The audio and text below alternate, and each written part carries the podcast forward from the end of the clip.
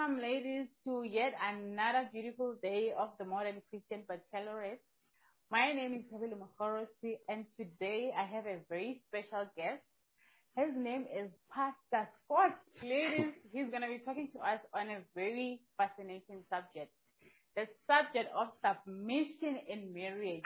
You know, I know we're busy getting ready, we want to get married and all that, but there's this one important subject of submission. Are we ready? Are we ready to submit to someone? I mean, you've been doing everything on your own, taking decisions, going anywhere, anytime, doing just about anything, you know, at your pace and at your time. So now that you're getting ready to get married, have you thought about what it would mean to have to submit to somebody? So without any further ado, I'm just going to give over to Pastor to take us through the subject and introduce himself. He must welcome say.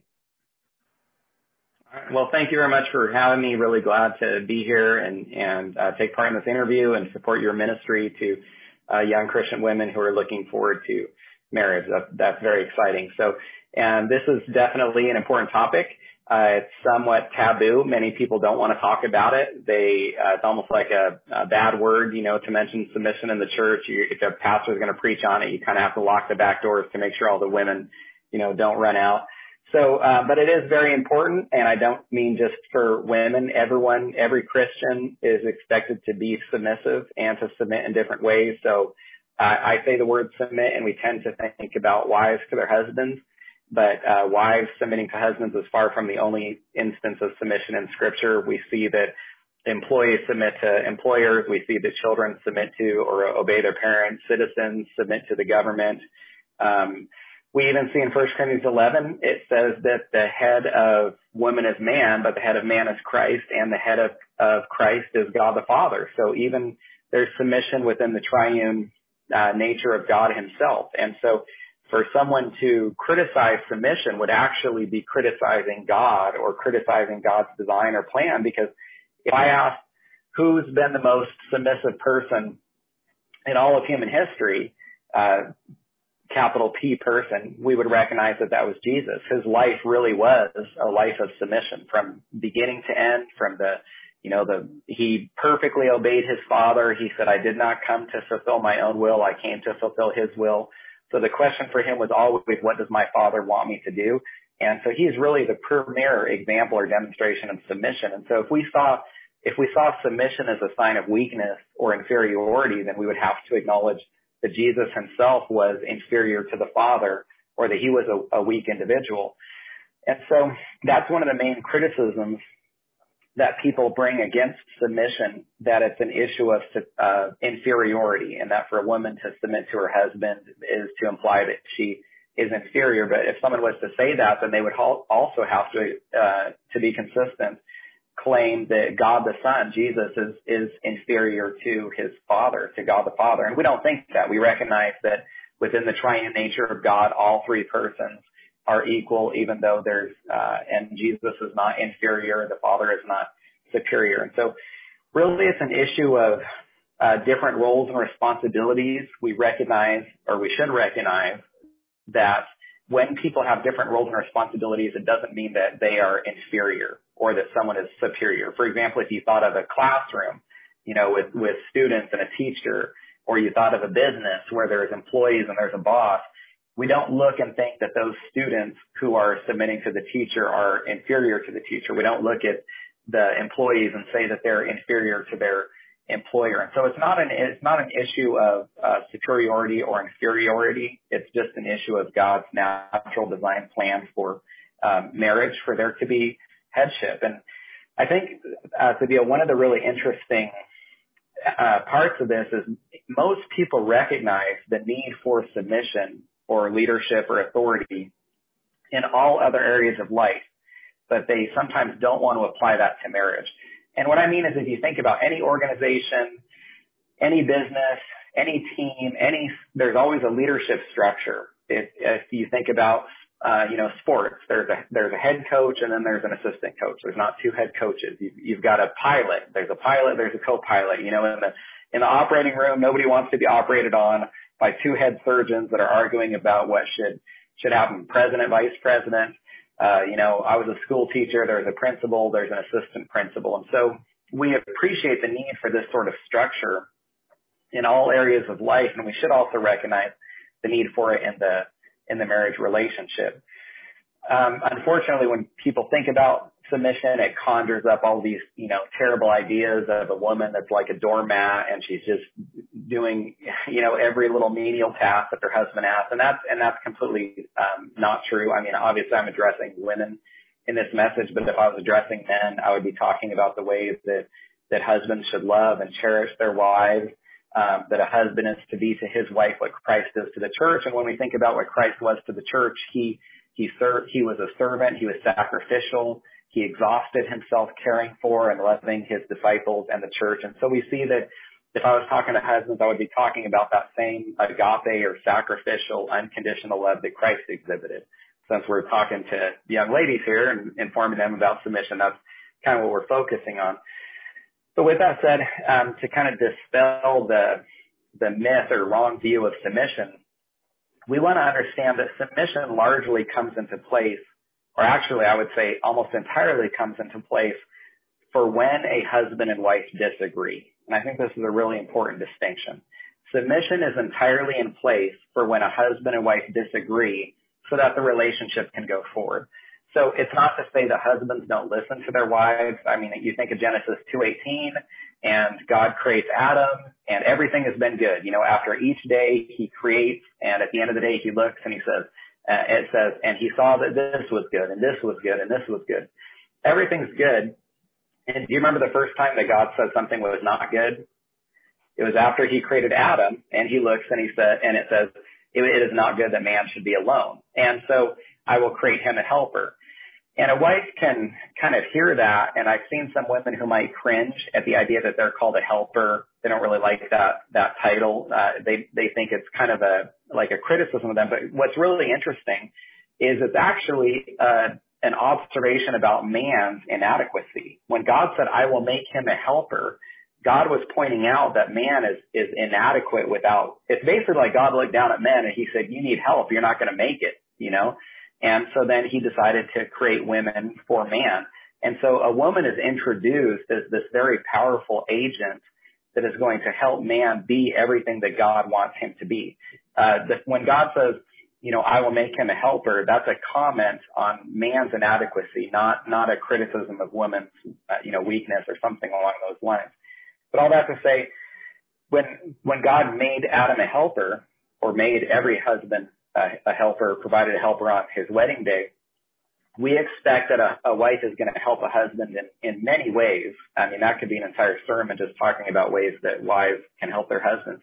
But one of the wonderful ways is through providing counsel, through providing advice. My wife I'm very blessed. I think she's a wonderful, godly woman. She's wise. She's articulate. There are many times that I thought God was speaking to me through my wife. He was directing me through Katie. He was helping me recognize his will. We go over the sermon each week. After I finish this interview, we're going to go over the sermon for Sunday. I trust my wife's insights. It's very valuable to me. And so one of the most powerful or important ways for a wife to help her husband is through sharing her thoughts and counsel. We've been dialoguing for months about some situations in our lives and trying to determine God's will, and I'm constantly hearing what Katie has to say. So let's just say that a husband and wife are facing an important decision, and they have talked and talked and talked. A decision has to be made. They can't just continue delaying this for months or years. And a husband has listened to everything his wife has to say, and after dialoguing, she feels like they should go left and he feels like they should go right. She feels like it's A and he feels like it's B. And so you're at this impasse. And so the question is, well, what are you going to do so the relationship can go forward? Are you going to flip a coin? Are you going to play paper, rock, scissors? And so what God has determined is for the relationship to go forward, the husband will be the decision maker. And at that moment, that's when submission is introduced. So submission should not be introduced when a husband wants his wife to get some coffee for him or when he wants his car washed or something like that. Submission is not in place to provide a husband with a servant. Submission is in place so that when there's an impasse on the road, a decision can be made, and God has just decided the man would do that. And then it's the wife's responsibility, essentially, to put herself behind her husband. And so kind of an important thing for a wife to understand with submission is a wife is not, she's not supporting the idea. She actually probably disagrees with the idea. If she agreed with the idea, she wouldn't have to submit, right? So what she's supporting is her husband.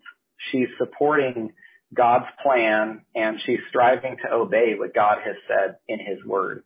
And so I've heard some women say this before. They said, well, I would submit to my husband if I agreed with him, or I would submit to my husband if I thought he was making the right decision. But do we see kind of the problem with that? You wouldn't have to submit if you agreed. If you liked what your husband was doing, that wouldn't require any submission. If I told my wife, if I said, hey, let's go out to this Chinese restaurant tonight so you don't have to make dinner and I'll get a babysitter to watch the kids, she doesn't have to submit to that. She's excited about that. Submission is entirely for when a wife doesn't want to do what her husband is saying or thinks it's the wrong decision, but she puts herself behind him and supports that idea so that the relationship can go forward. Wow, that is so profound, Pastor. But let me just pick on two things that you actually mentioned. So starting with the one that you just explained now. So in a situation, let's suppose a wife and a husband are not seeing eye to eye on something that has to be done, maybe a decision that has to be taken. And in that particular moment, actually, what the wife say, option A, the one that she is suggesting should be taken, is actually the correct one, because maybe she has once walked that path and she knows where that path leads to. Vis-a-vis the husband who says, no, it must be B because I'm the head of the house. So in that particular instance, how actually should the couple or the husband or the wife at this particular instance handle the situation when they know that road A is actually literally leading us to destruction, and yet my husband says it's road B that we take? That is such a great question, and I deal with this at marriage conferences because it is such a big issue. And I never say if your husband makes the wrong decision. I always say when your husband makes the wrong decision, because we're not perfect, we're not infallible, and so your husband is inevitably going to make the wrong decision. And this might be a little bit of an oversimplification, but let's say that there are two ways a husband can make the wrong decision. Let's say a husband has listened to his wife. He has been prayerful. Perhaps he has sought counsel from elders. He has been patient. He has read the word to determine what he should do. He has made the decision that he thought was best, and he has put forth his best effort to make that decision. He has not been proud. He has considered all of his wife's thoughts, and he makes a decision, and it turns out to be wrong. In that instance, the wife's husband should not be made to feel like he sinned. She should not rebuke him. He should not be made to, he should not feel like he has to repent. He did what he thought was best, and it just turned out to be the wrong decision. Now, hopefully, if he is a humble husband, he will tell his wife something like, you know, you are right and I was wrong. But I don't think he needs to ask for forgiveness because I don't think that he sinned. So that's one way a husband can make the wrong decision. The other way a husband can make the wrong decision is, let's say he's being prideful. He is being stubborn. And in that case, he has sinned because pride and stubbornness are sinful. So let's say there's a husband that says, I don't want to listen to you, you know, and he won't pray about it. He's not being spiritual. He doesn't consider what God's word says. He doesn't talk to any elders. And he makes a decision that flows from his pride and stubbornness. Perhaps it's a selfish decision, and it turns out that he was wrong. Well, then he did sin, and then that husband should say, I'm sorry, will you forgive me? I was wrong. I was being proud, or I was being stubborn. But here's the thing. I'm saying that to these ladies, and these ladies are saying, boy, that would be really wonderful if my husband did that. What if my husband doesn't do that? What if my husband was proud, stubborn, obnoxious, and I tried to help him, and he made the wrong decision? And he will not admit that he made the wrong decision, and he continues to argue and make excuses and everything like that. This is a really difficult thing for me to say, ladies, but here's the truth. You still should not say, I told you so. You still should not tell your husband, I told you so. I told my church that nobody likes when I told you so person. Anytime we say I told you so, it's prideful, it's obnoxious. Nobody has ever been told I told you so and then thought that the person that told them looked better when they said that. anytime we ever say, I told you so, we're giving into the flesh, we're being selfish, we're being prideful. And so I would say this, ladies, and this is difficult. It's even hard for me to say this, but if your husband is wrong because he is being proud and stubborn and he will not admit it, you still do not want to tell him, I told you so, because then you're essentially stooping down to his level and you're becoming proud and somewhat obnoxious too. The best thing you can do, which I believe will convict your husband, is be humble. He already knows that he was wrong. You don't need to tell him that. He might be trying to hide it because he's proud. He's being proud, but he knows that he was wrong. He knows that you were right. You don't have to tell him that. But if your flesh flares up and you start arguing with him and condemning him, that's going to make him want to dig in his heels and argue his position even more. The best thing you can do is be a humble, Christ-like example so that your humility rebukes his pridefulness at that time. But it is definitely a very difficult thing to do. And just pray. Pray that your husband will have the humility to apologize when he's wrong. There have been times I could tell you, I don't know if you want to take up, how much of the interview you want to take up. It would probably take multiple interviews where I have been wrong. And there have been times that I was wrong because I was being prideful. And there were times that I was wrong when I thought I was making the right decision for my family. And I still have appreciated that Katie did not beat me up about that or make me feel bad about the times that I was wrong. So. Wow. That's so awesome. So yeah, what I'm picking there's also an element of respect, like just to respect your husband. And that leads me to my next question. So what is the distinction between submission and respect? What would you say the distinction is? Mm-hmm, good. So just as a kind of brief reminder, submission is for when a wife disagrees with her husband. So submission is about how a wife responds when she disagrees with the direction or decision her husband wants to take. Respect refers to how a wife treats her husband most of the rest of the relationship. So for example, let's say there's a husband and he's having a conversation with a group of people. This is just one example, although I can give you plenty of other examples of what it looks like to respect or disrespect a husband. Let's say that there's a husband and he's in this room at this party perhaps, and he's sharing some story with some group of people, and then his wife walks up. She doesn't have to follow him. There's no submission that's needed right now. He's not making a decision. But let's say if he tells this story, she just kind of interrupts him. She rolls her eyes. She says, that's not how it happened. Let me go ahead and finish that. Or you don't know what you're talking about. And I've seen this. I've seen a man who will be talking, about, any number of things. And his wife comes up and just kind of chops him off at the knees or rolls her eyes at what he's saying. Kind of treats him like he's a little boy and says, well, let me go ahead and tell you guys what really happened, and finishes his story for him. And you that's very disrespectful. And you kind of think that if a wife would act like that in public, imagine how she would act towards her husband at home. And so I would ask, I've seen wives who roll their eyes at their husbands, wag their fingers at them, treat them like they're little boys, cut them off when they're talking, mock them or make fun of him. I'll tell you one story about my wife real quick. I'm not a handy guy. I'm a pastor now. I was really involved in academics and athletics growing up, so I never learned to work on cars or build houses or anything like that. A lot of guys in my church are super handy like that, but I'm definitely not. Well, a few years ago, the gate at our house was kind of falling down, and I was dreading going out and working on it. Not because I'm lazy, but because I just didn't think that I would be able to fix it. I know that for many guys, it'd be no big deal to go and do something like this. But for me, it was like a, pretty big project. So I went out and I worked on it and I was able to fix it. And, honestly, because of how, not handy I am, I was fairly proud of myself. So I went in the house and I told Katie just sort of, just quickly, I said, hey, I want to let you know I fixed the gate. And she could have said something. I guess there's two things she could have said.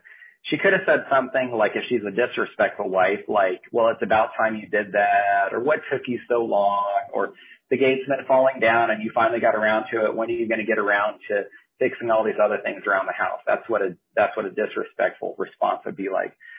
She also could have just said, okay, that's very nice. I'm glad you did that. But instead what she did was she said, oh, I'd like to go see it. And she kind of walked outside. you know, with me and stood next to me, and she looked at the gate and kind of, you know, gave me a hug or a kiss or something and said, "Oh, wow, you did such a great job there."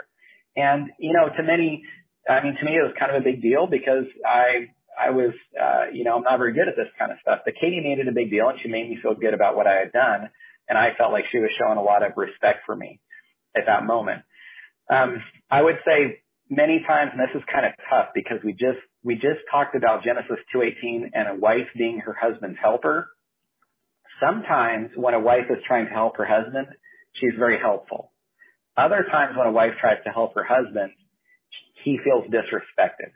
So, for example, if a husband shares an idea and the wife wants to help and she shares all the reasons that he's wrong, she points out all the holes in what he's thinking, he might not feel like she's being very helpful. He might feel like she's just criticizing everything that he's saying. And so it is kind of tough. Sometimes the wife is being helpful, but sometimes what her husband hears is something like, "You're incompetent. You can't do anything. You never do anything right." And I've kind of seen that. I've seen that where a guy has an idea. He talks about doing something and his wife thinks she's helping, but really he just feels like she's criticizing him up one side and down the other. So that's why it's pretty important for a wife to learn her husband and what he finds respectful and what he finds disrespectful. Wow, that's so profound. So I just want to take you a step or two back. You mentioned something about submission often being interpreted to mean inferiority, being a doormat, and stuff like that. So here in this conference, we're talking to ladies who are relatively doing well, you know, they're doing well in their careers, they have everything, they don't necessarily need a man in their life because they want the man to help them financially or anything like that. So how does one's social status or financial status or whatever you call it, how does it affect, in your experience, submission in this context? To what extent? Because there's this perception in society that if you a CEO and all that, you are least likely to actually respect your husband. How true is that in your experience? And should your social status in any way affect how you respect your husband? Mm-hmm. That's a good question. So I'm going to answer that by first just sharing one thing that I generally share with young men. So young men are wondering whether they should be married. And if I usually have some familiarity with them. And let's say they play a lot of video games or they're really into sports or they really like skiing all the time. And they'll say, "Am I ready to get married?" And I'll say something like, "Are you ready to make your wife the supreme relationship in your life? Are you ready to make your wife kind of your queen or premier in your life so that she is not second place to anything except for Christ?" And so if a young man says, you know, "No, I'm not ready to do that," then I'll say, "You're not ready to get married yet." If he says, "I still want to keep, you know, whatever it is, playing video games, playing with my friends, having all my poker nights and things like that." And I'm not saying a guy can't have some hobbies or activities, but in 1 Corinthians 13, Paul says, "When I became a man, I put away childish things." And so if someone is ready to be a husband or become a man, he has to be willing to put away these childish things so that his wife, there's no way a guy can keep everything that he wants in his life or everything that he had in his life before he was married when he's married, because that would mean there's no room for his wife. He has to give up things to fit his wife into his life. And so for a man to get married, there's a lot he must sacrifice. And maybe you can see the point that I'm getting at, that there are things that a woman has to be willing to give up to become a wife too. If a wife wants to keep, I'm not saying a wife can't have a job. I'm not saying she can't work outside the home, but I am saying if she expects nothing, if she doesn't want to change anything in her life to get married, she is not ready to get married. Just like that young man's not ready to get married if he's not willing to give up things. If a woman says, "I'm going to get married and my life is going to stay the same, I'm going to keep doing all of the things that I've been doing, I am not going to change anything and I'm not going to give up anything for my husband," then she's not ready to get married. She's going to get married and it's going to be a big disaster, just like it would be a big disaster if a young man got married and didn't change anything in his life. Now, regarding value, which might have been what you were asking about, I understand that for a woman who can excel in the workplace or who can make a lot of money, there can be a considerable sense of value from that or self-esteem. And I hate to sound harsh when I say this, but that shows a woman who's not finding her value in Christ. That's a woman who's not finding her identity in Christ. So, for example, for me, you were kind of talking about my book or, you know, my pastorate or speaking or something like that. My value should not come, or my identity should not come from how many books I've sold or how many speaking engagements or something like that. My value comes from what Christ has done for me, and my identity is in him. And so I have the greatest value when I obey what God's word says, not when I'm successful in the world's eyes. So you can make a lot of money and be a big success in the world, whether you're a man or a woman, and be a real failure in God's eyes.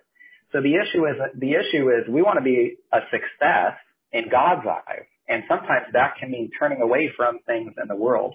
And so if a woman says, you know, I have this job, I want this big promotion, I would ask her to examine her heart. Where is her value? What allows her to have self-esteem? Does it come from the size of her paycheck? If a woman's not married, I can understand that she has to work to take care of herself. And sometimes even because of unforeseen circumstances, a wife who is married is forced to work, you know, to help take care of the family or something like that. But her identity and her value can't come from that. And so I would encourage every young woman to consider, what does God's word say to wives? What does God value? What does he say is important for women? And that's what a woman should pursue. And that's where she should find her value and her identity. And a really good place to start, even though it's not very attractive to the world, is Titus 2. In Titus 2, it talks about older women teaching younger women these things that God highly values.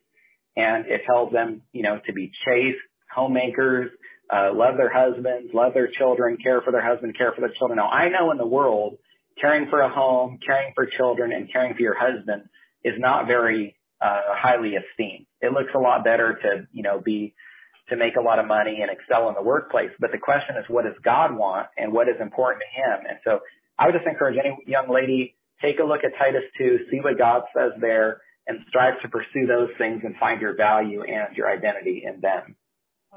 Awesome. That is so awesome. So that leads me to my next question. So I'm hearing all those, you know, the insights. They're wonderful insights. And I'm asking myself a question. So what does submission look like to a man vis-a-vis love? In other words, what is more important? Is it important for me to love my husband more than me submitting to him?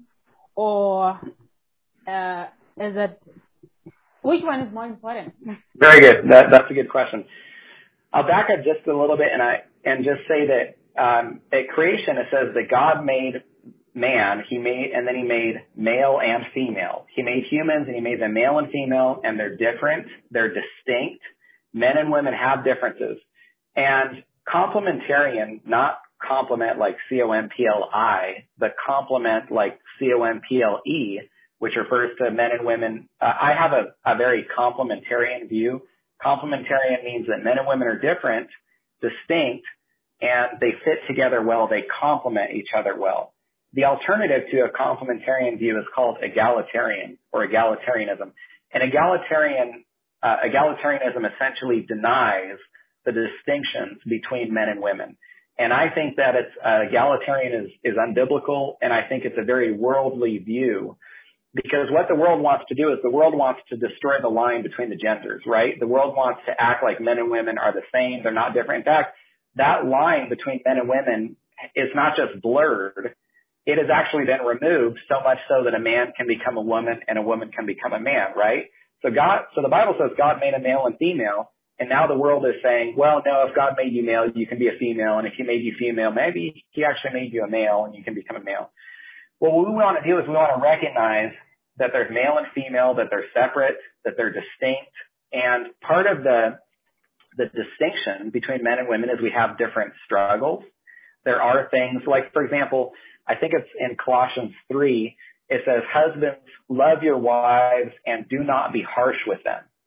But there's no corresponding verse that says, wives, love your husbands and do not be harsh with them. Now, yes, a wife could be harsh toward her husband, but because there's a verse telling a husband not to be harsh with his wife, that tells me that husbands are more prone to being harsh with their wives than wives are to their husbands. Now think about Proverbs. In Proverbs, there's a whole bunch of verses about wives nagging their husbands.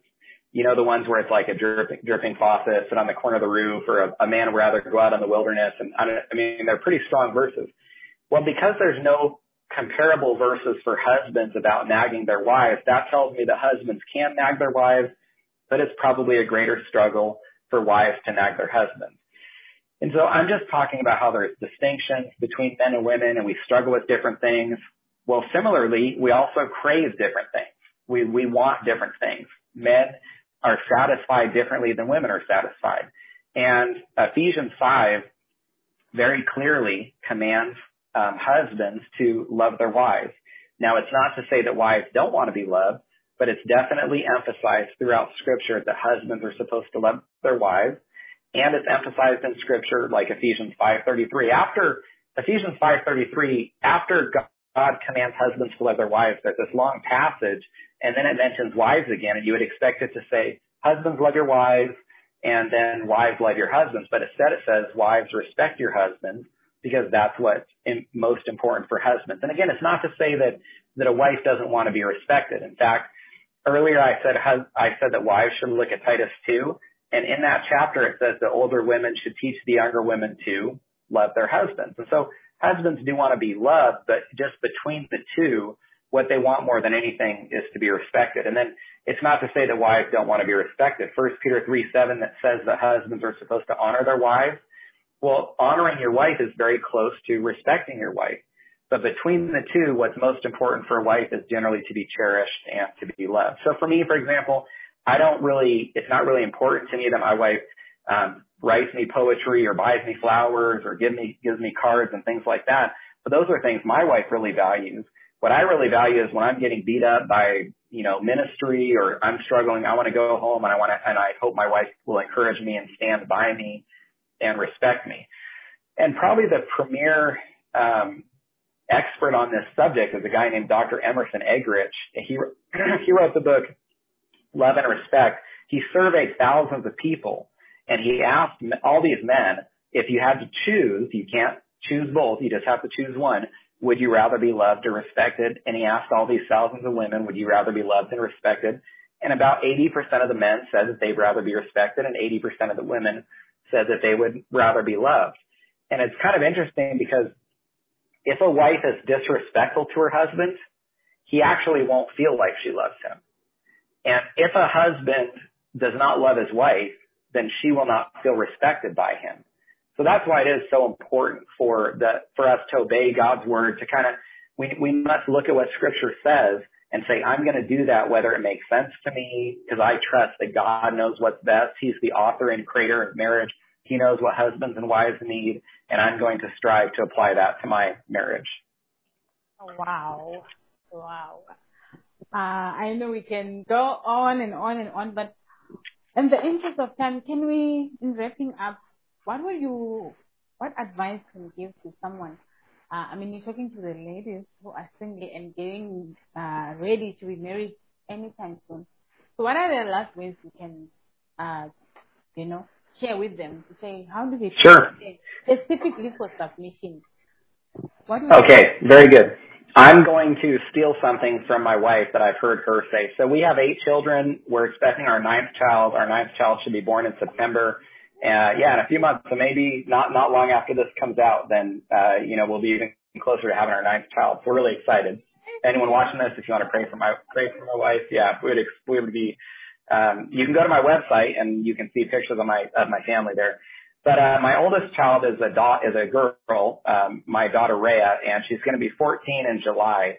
And Katie and I mean, here's what's kind of interesting. We've been talking about submission, and some people think that submission means you're a doormat, very wimpy or something. My wife is a super strong woman. People have told her throughout her life that she's very strong-willed, she's opinionated, she's a leader, and she chooses to submit. It's not always easy for her, but it's actually strong women that submit. But anyway, because I'm kind of a type A person and strong personality, and so is my wife, our first child, because it's always the first child that has the strongest personality. My daughter Rhea has a very strong personality. She's a leader. And Katie always tells her when I asked Rhea to do something, Katie says, you need to get used to submitting to your father because you're going to be submitting to your husband. And so Katie's point is basically start practicing submission now. Start getting used to submitting now because you're going to be submitting once you get married. If you don't learn to submit now, you are not going to be a submissive wife when you get married. And if a young man was talking to me and he said, how should I know if my wife is going to be a godly wife or not? I would say, look at the way she treats her father. Look at her relationship toward her father. If she disrespects him, if she rebels against him, if she talks bad about him behind his back, then you can be pretty certain that that's exactly how she's going to be when she's married. Similarly, if a young lady said, how do I know what my husband is going to be like? I would say, look at the way that he treats his mother. Is he kind to her? Does he respect her? Does he love her? Then the way that he treats his mom is probably the way that he's going to treat you. And so I would just say these young ladies, and here's kind of the idea. If you picture an umbrella, a young lady is under the umbrella of her husband's authority. And then a young lady is under the authority of her father, and he walks her down the aisle, and then he passes her off to her husband.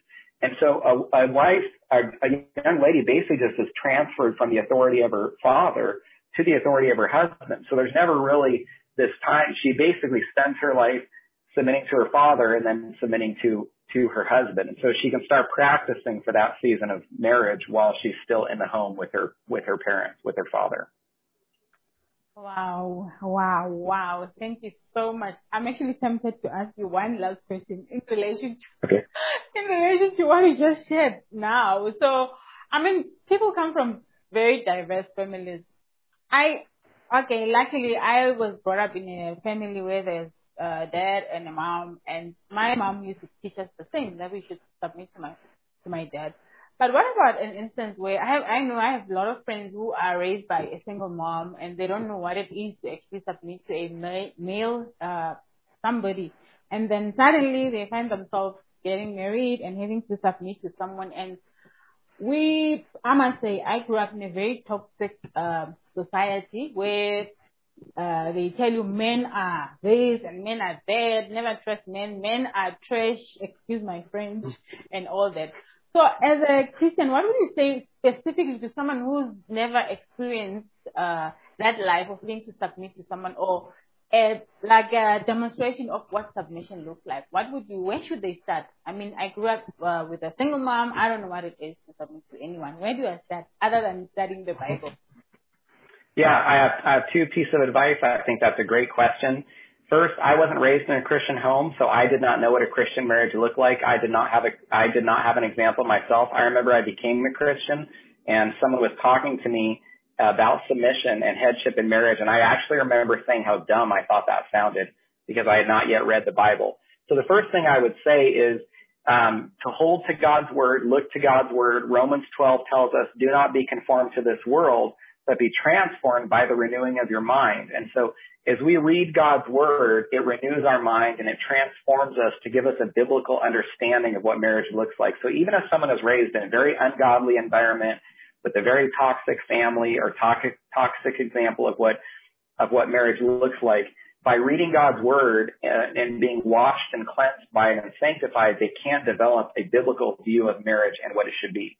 The second thing is, this is why it's so important to be plugged in to a biblically ordered, healthy church that preaches God's word, because if you're part of a biblically ordered church that's healthy and that preaches God's word, you're going to have examples around you. You're going to see other people who have a biblical marriage. So for me, I wasn't raised in a Christian home, but when I became a Christian, I became very close to a wonderful conservative family, and I was able to see what they were doing. And that was my exposure to headship, submission, a husband loving and cherishing his wife, and a wife respecting and submitting to her husband. And that example in person was just so powerful to me.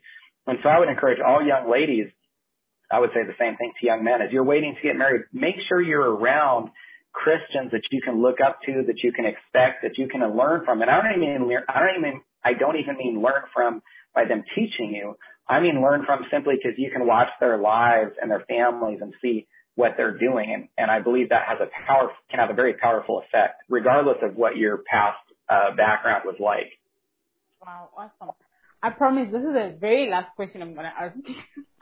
So Does submission somehow get affected by how a husband treats a wife? I'm particularly referring to a situation where the husband is abusive, the husband doesn't value the wife, the husband talks to the wife anyhow. Does that in a way affect how she actually submits, or should it even be affected in any shape or form?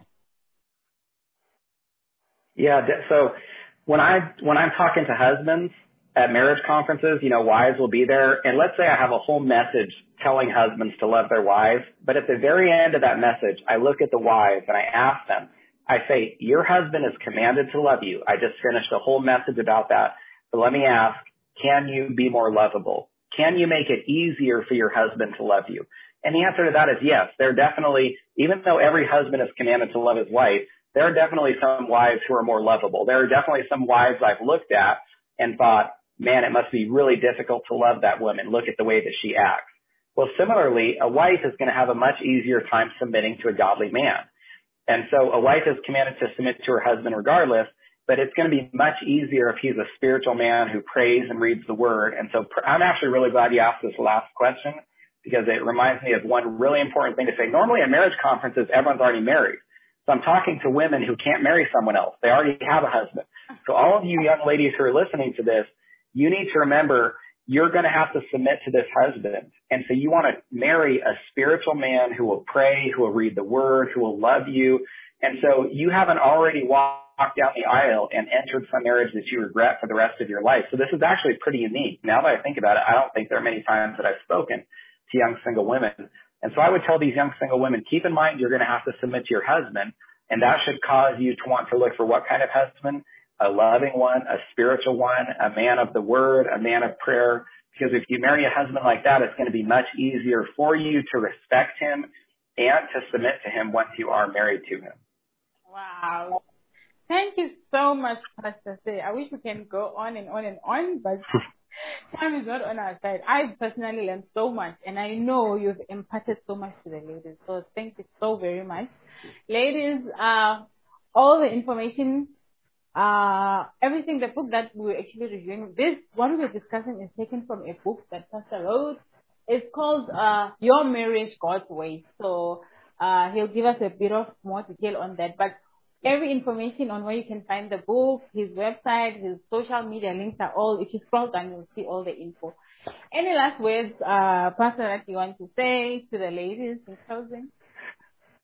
Thanks for bringing me on here. I appreciate what you're doing, ministering to young ladies. I wish that there was more of this. I think it's a wonderful thing you're doing, and I'm glad to have been a small part of it. And for any of those people listening, you can find more information about me at my site, scotlapierre.org. I have a small pamphlet there that I'd love to give you for free. That's my gift to you. It's called 7 Biblical Insights for Healthy, Joyful, Christ-Centered Marriages. I'd love to give you a free copy of that. It's a pretty short read that I hope would be impactful. And if I can ever pray for you in any way or serve you, please feel free to reach out to me through my website. So thanks a lot, and God bless. Thank you so much, Pastor. Bye, ladies. See you again tomorrow.